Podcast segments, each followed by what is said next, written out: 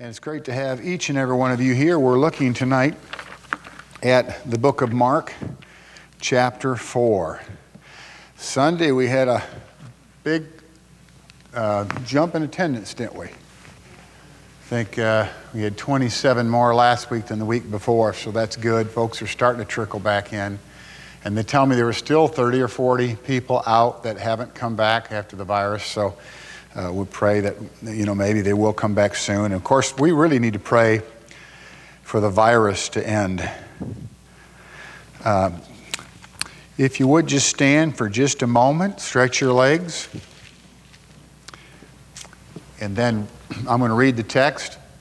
And then, if you have a Bible question about anything else uh, or a testimony, you know, uh, feel free to share that. I've been asked so many times about voting. How do I vote? I'll tell you how I vote. I vote according to things that are in the Bible. I'm pro Israel, pro life, pro traditional marriage.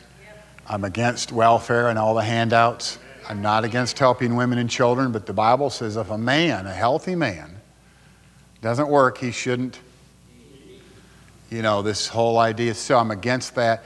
So that's how I vote. I don't preach politics and we're not going to hinder anybody from coming to church no matter where they stand. I will preach all those things from time to time, but just want to mention that. While we're standing, let's read Mark chapter 4, verses 26. And I didn't even tell you that, but you had the handout, so you know where I was going. And he said, So is the kingdom of God as, you mark that word, right? If a man should cast seed into the ground and should, and, and should sleep and rise night and day, and the seed should spring up and grow up, he knoweth not how. For the earth bringeth forth fruit of herself, first the blade, then the ear, after that the full corn in the ear. But when the fruit is brought forth, immediately he putteth in the sickle, because the harvest is come. Let's pray. God bless us. Thank you for your word. And Lord, help us to uh, study always looking to find ourselves in Scripture. Not to point to others, but to look into the glass of the Word, as James calls it, the mirror, and see ourselves because we need work on the inside. Bless us, Lord. In Jesus' name, amen. Any Bible questions or testimony? I like evening services to have testimonies, a chance for you to share what the Lord's done in your life. Any Bible questions? Brother Don. Well, I know we didn't have a missionary moment tonight, but I, do want to ask the church to continue to be in prayer for Pastor Martin and Anchor Hope Church in Nicaragua. Uh, they're going out doing street evangelism, being able to provide some rice and beans to those in need. Uh, they're staying busy.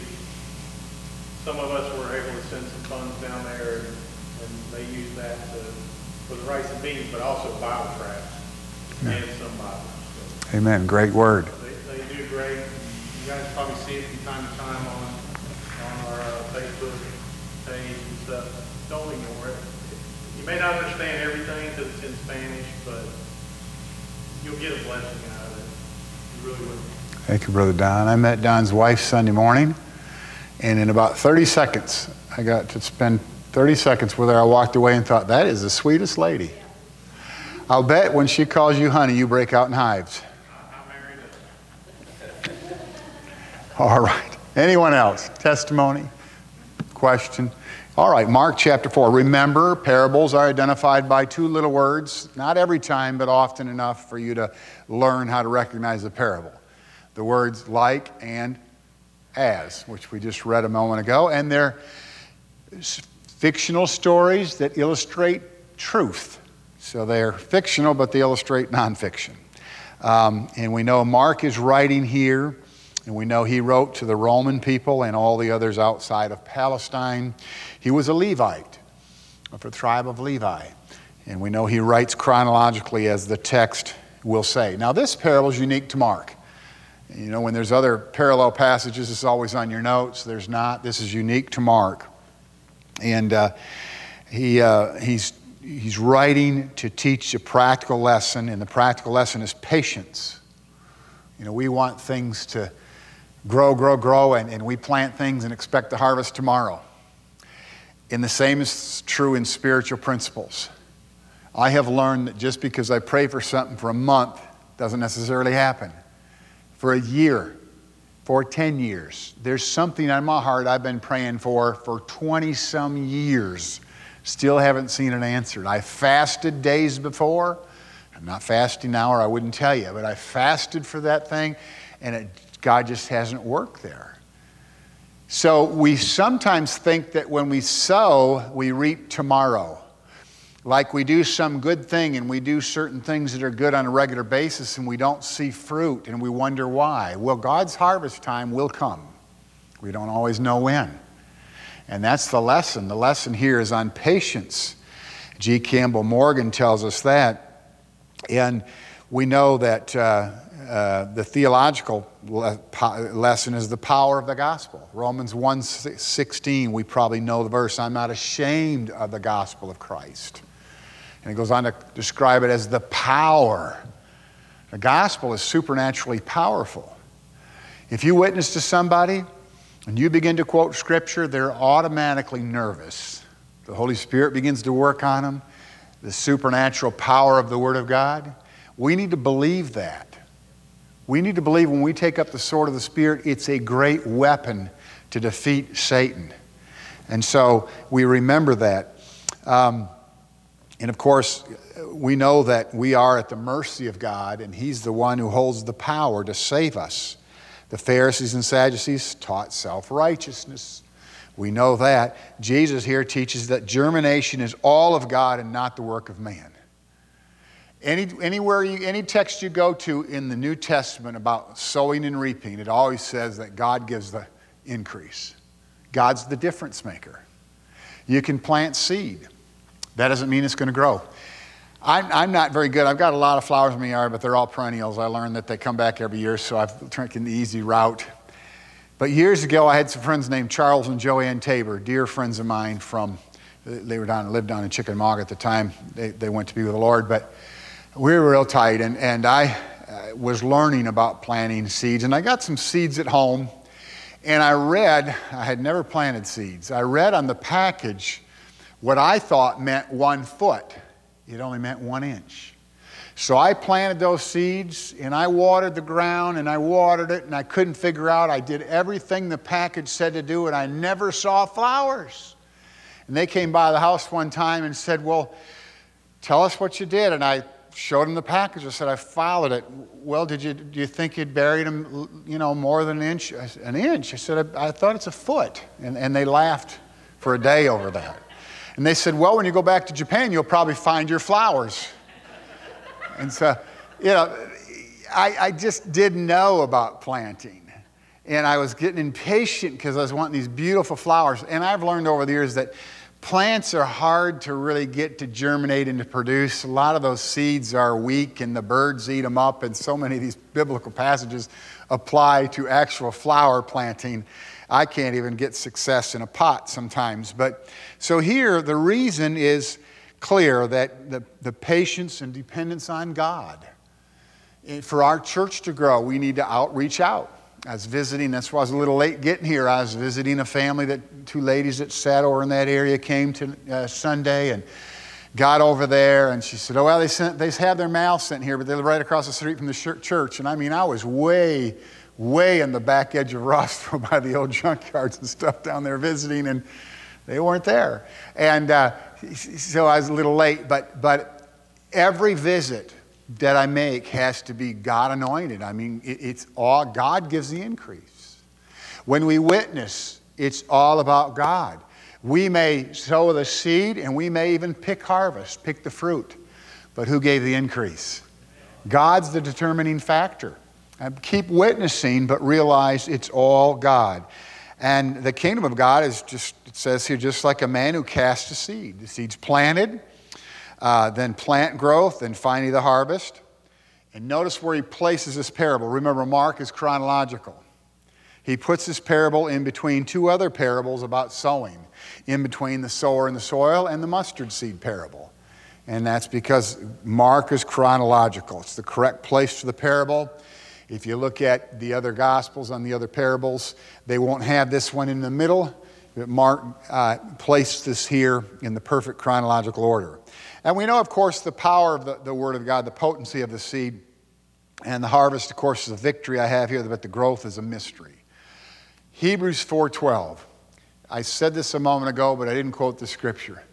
It says, "But the word of God, uh, the word of God is quick and powerful and sharper than any two-edged sword. It can divide the joints and the marrow and discern the thoughts and intentions of the heart." And I got it pretty close. I paraphrased it a little bit. Think about the supernatural power of the word of God. When you witness to somebody, you don't have to try and figure out what their sin is. The Word of God takes care of that. It knows their intentions and their thoughts. What you have to do is just share the gospel. And whatever they're struggling with, the Holy Spirit will convict them. We shouldn't try to do the work of the Spirit.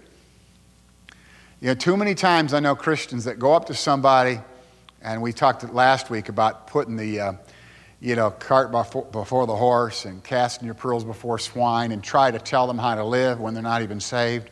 That's so wrong. But it's also wrong to try to be their Holy Spirit and to judge them for whatever sin they have. I don't even like a preacher to get up and preach second opinions and say, and this sin and that sin, when they're not listed in the Bible as sins, why do you have to make up your, your sin list of things you think are sin that aren't in the Bible? You know, because there's enough sin in the Bible to preach, we don't have to preach what we see as sin. God's Word clearly defines sin and lists a whole lot of them. You know, and so we should preach everything in the Bible, but we don't need to preach our opinions. I've heard so many things that are wrong over the years that I've been baffled by it. I, I was told years ago, 40 years ago, that playing cards was wrong. Well, I didn't know why they thought it was wrong. Nobody ever explained it to me. They just told me it's wrong. It's wrong. And it's what I heard in the sermon one time. It's wrong. It's wrong. Playing cards is wrong. So I asked someone who was really an extremist in all areas. I said, Well, we play, what about rook cards? No, no, that's just a substitute. They're wrong too. And so everything was wrong. And, and this, this kind of leadership made everything in, in my world wrong. And I thought, I don't find any of this stuff in the Bible, you know? And I mean, I've heard pre- preachers say monopoly's wrong because you're thinking about money and being rich. And I've heard so many goofball things. I just you know, now that I've teach hermeneutics and homiletics, I want to just go throw up when I hear that stuff because it's just not in the Bible. And those, those are hyperboles. They're, they're exaggerated examples of little things in my life, but think of all the things you've heard over the years that you had to finally go look in your Bible and say, well, I just couldn't find it here. You know, we have enough to try to live up to the standard of Jesus. We don't need people to add a long laundry list. And that's what the Pharisees and Sadducees did. They had this long list of things. And they had all these things on their garments to show off and how many commandments and all that. And they let everybody know where they went and prayed and how much they gave and all that. It was all a show. But God wasn't impressed because God looks in the heart. So we need to recognize the Word of God will do the job for us. No one can explain that a dead seed brings forth a plant. Look at John 12. And this is a great verse because you really, it's really difficult, John 12, 23, to really understand planting. Verily, verily, or truly, truly is what that means. Verily, verily, I say unto you, except a corn of wheat fall into the ground and die, it abideth alone. But if it die, it bringeth forth much fruit. Isn't it interesting that before that seed can bring fruit, it has to die? Isn't that fascinating? Now, folks, what does it tell us? What practical application can we make here? It's not in our notes. That's one. How can we apply it to our lives? We need to die to self before we'll ever bring fruit in our life. Die to your old nature. You can't produce fruit from your flesh. To be a fruit producing Christian, you have to die to your old nature, die to self. I must de- decrease, he must increase. I have to die daily. I'm your pastor. I'm telling you, I have to die daily. Today I met with some Christian men, and one of them said to me, Brother Dan, every day I think about women in the wrong way. You know, I, I like that. Not, not thinking about women in the wrong way. I like that he's transparent enough to say, This is what I battle. And I wanted to say join the crowd because all men struggle all day long. But I try to give him words of encouragement to say, Well, God knows that. Confess it regularly. But as long as we have this old nature, we're going to have to die daily. I have news for you. Coming forward to an altar and making some big decision will last you about till you get home. And when you get home, that same thing's going to stare you right in the face. And you say, Well, I made an emotional, passionate decision. I, I came forward and I made that decision. And it's good to come forward. Why? Because people pray for you. So don't, don't think it's not good to come forward. My point is, we oftentimes think that one spontaneous decision changes everything can wash my hands of it. Doesn't work that way, does it? Because the next day you're facing that same junk again and you got to battle it again. I, I, I, would like to add to what John says, but I'm not going to add to the Word of God. I need to die momentarily, moment by moment, not just day by day. And, you know, it, it, it's every time I preach, I always go to the Lord and say, Lord, I've done this or that, or I've thought this or that. Because I know that if I want fruit from the Word of God, I need to for my life, I need to be right with God. Now, the word won't return void, but I need to be right in delivering the word. It's important that my sin is confessed. And so I, I deal with that on a regular basis. But we have to die. So the farmer sows, he waits on God, and he trusts and he trusts. We just, we just can't germinate seed. And we really can't explain how it germinates because it dies. And that doesn't make any sense that something would be totally dead and yet it would produce life. But God made it that way. There's so many fascinating things in our creation that we can't explain. We'll talk about some of those on Sunday. But Joshua, he had to trust God for walls to fall. Can you, can you imagine being Joshua?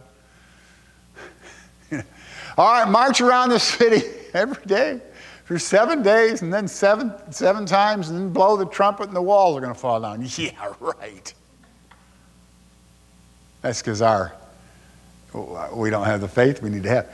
We, we say, yes, amen, he should have believed, but you know what? How many of us would have believed that? Can you imagine Noah had never rained, ever, ever rained. It had never rained, and that's the first time it ever rained in our creation was the day of Noah. All right, I want you to go build this great big boat. I know there's no water here. You're in the middle of the desert, but build this massive boat, bigger than this church building, this massive boat, and get all this stuff together, and I'll take care of the rest. And he's working on this boat and working on this boat. He didn't work on the boat for a month. How long did he work on the boat? I know, what was it? Somebody remember? I'm trying to think. My, my Year, huh? How long? I don't remember. I should look it up. 120. Think of that. And everybody's laughing at him. What are you doing? What are you doing? What are you building? And they're laughing, they're scoffing. And then the animals come two by two. Had God come to us and said that to us, we'd probably say, Come on, that doesn't make any sense. But they believed God. Read Hebrews 12. They all believed God. And you know what's sad? We look at those miracles and think, well, yeah, it was a time of miracles, and we see things like that happen in those days and so forth, but what about today? But why don't you believe God when He tells you to trust in Him on something little in your life? Huh? Just something little. Just something real small. Just believe Him. Don't try and build an ark in the desert. Just say, God, help me to trust you. You know, whenever you're complaining, you're not believing. When you're fretting, you're not believing. Well, I'm sick and tired of this constant. Blah, blah, blah, blah, blah. You're not, you're not, that's not faith. That's sin. Anything that's not of faith is sin. That's what Scripture tells us. So we don't intellectually proceed, perceive, excuse me, but do need to experience. We, we, need to, we, we, we need to experience God's process. In John 3 8, a practical verse we all are familiar with. John chapter 3, verse 8. He says, The wind bloweth where it listeth, and thou hearest the sound thereof, but cannot tell whence it cometh and whither it goeth. So is everyone that is born of the Spirit. You can't figure it out. Can you figure out the wind and all about how the wind blows and all that stuff? No. And it's the same with people being saved. You just, you just, it's, it's something we can't intellectually understand, but we have to just experience it to be saved, and we have to experience it to understand other people coming to know the Lord. I don't understand why some people are saved and others aren't. It would seem logical to me for everyone that gets in trouble to be saved. But you know, it's interesting because the Bible said it's the goodness of God that leads to repentance. We always think it's the bad things, but the goodness of God leads people to repentance. And people we've witnessed to that never get saved, we don't understand that. And other people almost sometimes come up and say, I need to be saved. I was in Panama, and we had a black lady in our church get saved. Her name was Minnie Beulah. And Minnie said, I want my husband to get saved, Brother Dan. Would you go visit him? And I said, Sure. She said, Well, I want to warn you, he doesn't like preachers, and he doesn't like white people. I'm like, Well, that's great. I got two things going for me. I'm a white preacher. And I went to his house and he opened the door and I, you know, I'm, I'm a big, at the time I was a big guy. I'm just a fat old guy now, but I mean, I was big and strong and, you know, lifted weights and I worked out, played ball. And I went to the door thinking I can handle this. You're always nervous, of course. He opens the door and this huge guy standing there, traps on his, trapeze, tra- trap muscles on his shoulders. And he just opened the door and he looked at me like this. And I thought, man, he's big. Should I run? No. I, I said, Listen, I, your wife wants you to come to church. She wants you to be saved. She loves you. She asked me to come and see you. And he said, Okay, and he shut the door. that Sunday, I had an evangelist named Ed Carter there. He's a black fella. Ed was one of the guys that didn't get on the Marshall plane that crashed and everybody was killed. He wouldn't be in the movie because of all the cussing. They'll never talk about him in the movie because his testimony is that he didn't believe he should be part of that movie. But Ed missed the plane because his grandmother said, Don't get on the plane. I don't have peace about it. I don't remember the whole story. So Ed missed the plane. He was drafted by, I believe, the Cowboys and signed with the Bills. And in training camp, he pulled a muscle in his thigh, tore a hamstring. And, he, and he, in that week at training camp, God called him to preach. So I knew him from seminary. And I had him come down to preach meetings. And Ed was big, and he wasn't afraid of anything, of course. And guess who showed up that Sunday morning? Got saved. Curtis Beulah. Came forward, broken, got saved. You, you, don't, you can't explain that. It's the power of the Word of God. That power can break down that hatred for white preachers. When he left Panama, someone said, Brother Dan, you need to say goodbye to the Beulahs. They're out in the parking lot because this is their last Sunday. The military was moving them. And I went out there, and I mean, he about broke me in half, and he cried, and we hugged. And I thought, that wouldn't be possible without the power of the Word of God. Because that guy ended up loving me, you know. That's, that's, that can only happen by the grace of God, you know. Well, 1 Corinthians 3 6 is something you ought to mark in your Bible, but it just simply says God gives the increase. We water, we plant, we do all this, we do all that, but you know what? The flowers may not come up in Japan or in America because God is the one that gives the increase. And it's the same in your spiritual life. You do what you can do, but you have to depend on God. Did you know, as believers, we need to learn to depend on God for everything? God even cares about the little things.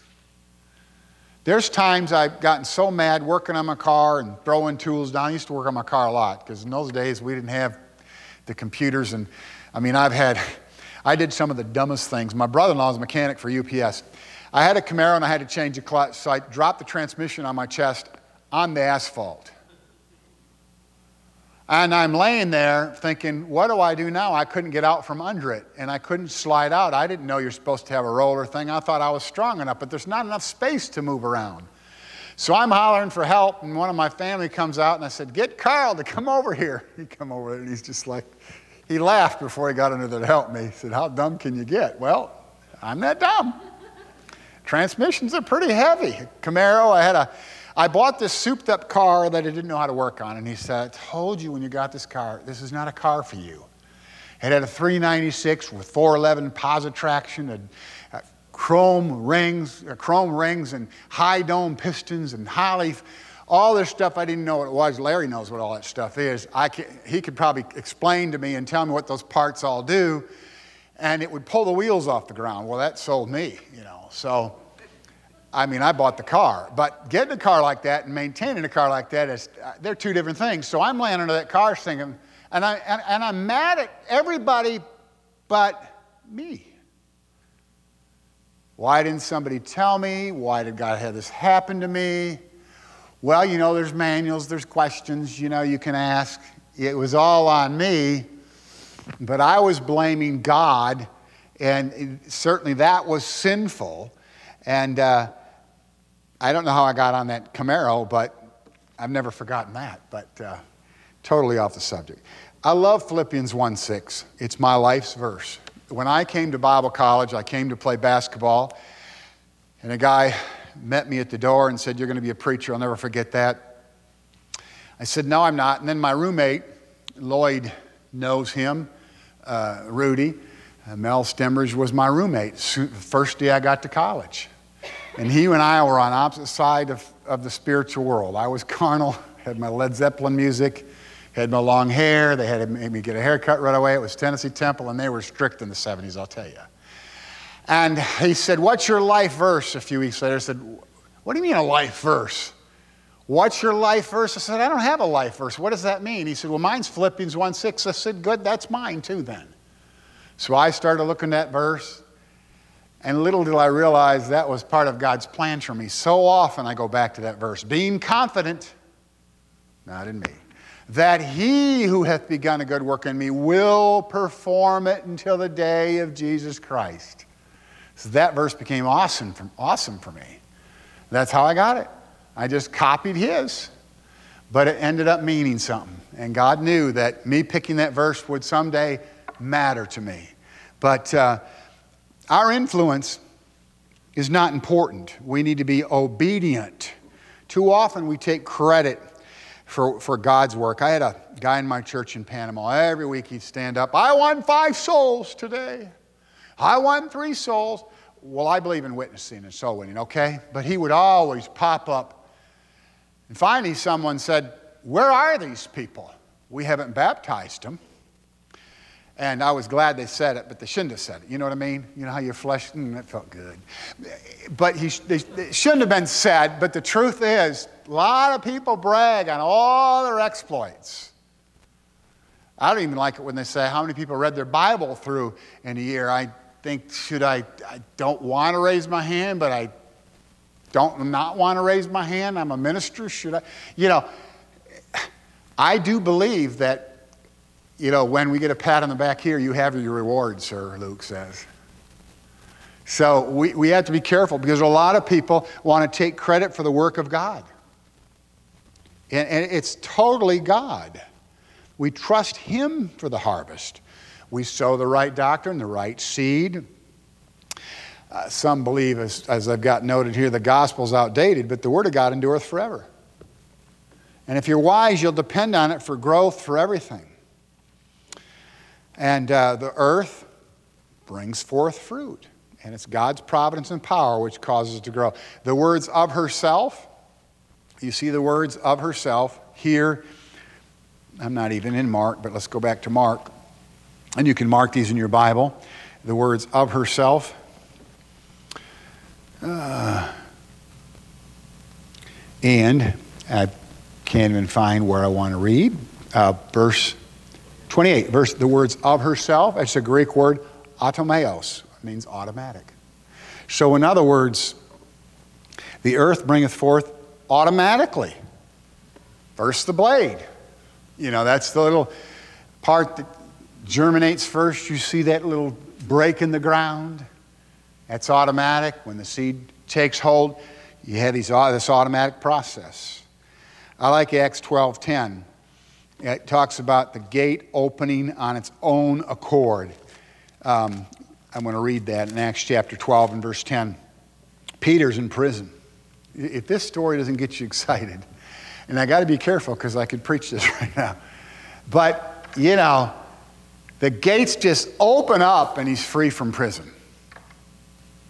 Now, we say automatically, but nothing's automatic without God behind the scenes. God opened the gates, and God causes the growth. And when you drove to church tonight, it was by God's grace that you were even alive and could even operate a motor vehicle. So God does everything in His time. All right, the application to your life God will establish His kingdom in His time. He will allow us to sow this seed and reap the harvest. We may not even harvest the harvest, but we see that we plant the seed. The phrase putteth in literally means apostle. The words put in means apostle or sent one. That's the, the root word for our the word apostles. But anyway, we, we have to be obedient in planting the seed. We're commanded to plant the seed. We're commanded to, when the harvest is ready, to pick the fruit. Those are, but we can't control what's in between. But you know, you will plant seed and you may never pick the harvest of that particular seed. Whenever someone's come to know the Lord in my life that I've had anything to do with that, many times it was not me that planted the first seed. It was their coworker. I talked about a guy Sunday, Dan Flaherty. It was his wife that planted the seed every day in their marriage. I want you to be saved, you know. I just pick the harvest. That's nothing. That's easy. Everybody likes to pick the fruit. When I was a kid, my mom and dad would get buy things from farmers. We'd go to a farm. We'd pick ears of corn, pick apples, pick blueberries. We had to work in those days. my dad believed if you didn't work when you were a kid, you don't eat either, I guess. But we worked hard and we had to learn to shuck corn, you know, peel beans and all that. It's easy to enjoy the fruit of the harvest. You know, but there's a lot of work that goes into that ground before you ever, ever enjoy it. Well, here are some answers, and some of these you do later. Hebrews 4:12, the word of God is quick and what? Powerful. The gospel of Christ, for it is the power, and you can finish that later. John 12, 24, we know the seed has to die. And according to 1 Corinthians 3 6, who gives the increase? God. Now, what is the commandment of Mark 16 15? It is to go into all the world and preach the gospel to every creature. That commission was given to the 12, we should say 11, in the upper room after Jesus was raised from the dead, after he resurrected. And that commandment was given to the 12, and they went out and began to sow seed. And do you know what you are? You're a product of them sowing seed 2,000 years ago. Because they sowed seed and harvest was reaped, and they sowed seed. And when I read a month or so ago about all the apostles and how they died, do you remember how interesting it was that they were spread all over? Did you notice that? I don't think I said much about that. Some died in Ethiopia, in Europe, in Turkey, in all these different places. They went into all the world to reach Gentiles. And so we're a product of that seed sown. Can a believer be right with God without witnessing? No. We are told to have our feet shod with a preparation of the gospel. I was asked a question this week about the uh, armor of God. And uh, I can't remember who asked me. I'll think in a minute of who it was. I wanted to talk about the armor. Oh, my son Jeremy. He's preaching on the armor and he wanted to pick my brain, so he called me from South Dakota. And we talking about each part of the armor. And I explained to him what I'm going to explain to you. You know how feet being shod is part of the armor?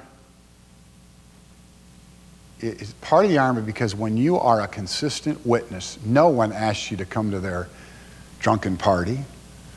No one asks you to do things because they think, oh, he's a holy roller. I remember years ago, I went in a little convenience store and someone I'd been witness to saw me, and I'm not kidding you, they didn't know I saw it, but they bolted out of the store. I saw them in one of those mirrors up in the corner.